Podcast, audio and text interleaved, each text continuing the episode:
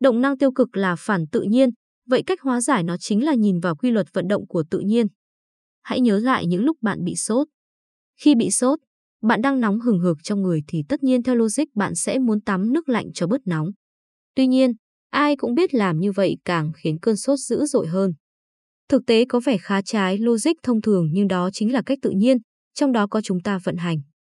Để giảm sốt, cách duy nhất là trường khăn nóng, nóng hơn bạn rất nhiều để dùng cái nóng mạnh triệt cái nóng yếu. Và để làm được điều này, cái nóng mạnh đã thuyết phục cơ thể chúng ta rằng bên ngoài đã rất nóng rồi, bạn còn không mau hạ nhiệt để cân bằng là tiêu đấy. Chính vì vậy, tự cơ thể đã giảm nhiệt.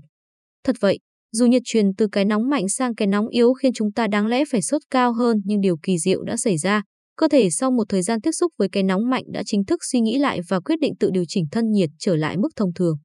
Và kết quả, thay vì tắm nước lạnh, việc trường khăn nóng liên tục đã giúp chúng ta giảm sốt.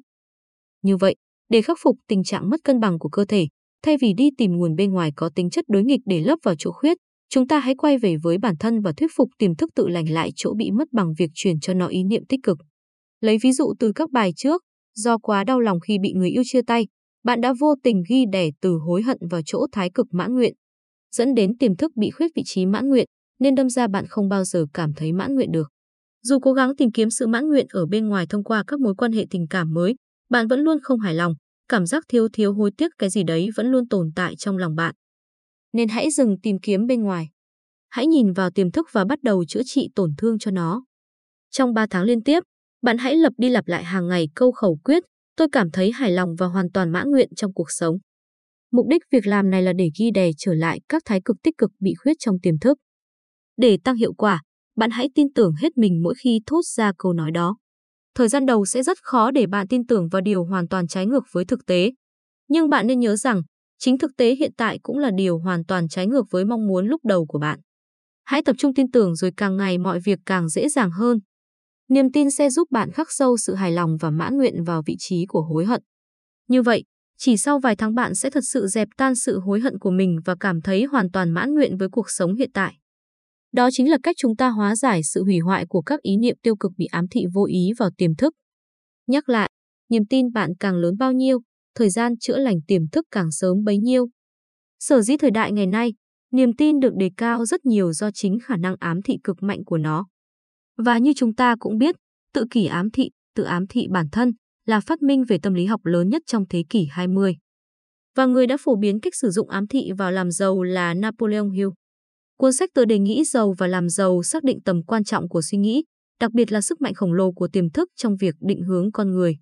Như bạn đã thấy, vô tình định hướng sai thì cuộc đời sẽ chệch hướng hoàn toàn. Và cách duy nhất để khắc phục chính là định hướng lại bằng quá trình chúng ta đã làm bên trên. Lưu ý rằng, bạn càng định hướng sai càng lâu thì thời gian bạn cần để tái định hướng cũng kéo dài tương ứng. Nên một lần nữa, mong bạn hãy tuyệt đối cẩn trọng khi chọn tin tưởng sâu sắc lâu dài vào bất cứ ý niệm nào. Bởi niềm tin về lâu dài sẽ trở thành sự ám thị vào tiềm thức và đó chính là tiền đề cho sự thay đổi toàn diện cuộc đời chúng ta. Và sẽ cho cùng, nghĩ giàu và làm giàu cũng có nghĩa là ám thị tích cực và làm giàu. Đến đây, bạn đã thấy được cách thức phát hiện cũng như chữa lành các vết thương sâu thẳm trong tiềm thức của bạn. Hãy dành thời gian và soi dọi vào thật sâu để xem tiềm thức chúng ta đang bị khuyết chỗ nào và bị ghi đè chỗ nào. Kế đến, hãy liên tục án thị để ghi đè các sắc thái tích cực trở lại tiềm thức. Khi bị khuyết mất sự giàu có, hãy ám thị sự giàu sang sung túc vào não cũ mỗi ngày. Khi bị khuyết mất sự hạnh phúc, hãy ám thị sự hạnh phúc viên mãn vào tiềm thức mỗi ngày.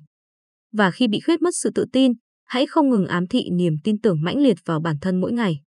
Thật vậy, con người chúng ta sinh ra trong sự lành lặn về tiềm thức nhưng trải qua cuộc sống đầy áp lực đua tranh, tấm chăn tiềm thức dần bị lùng chỗ này rách chỗ kia sau mỗi biến cố đau lòng.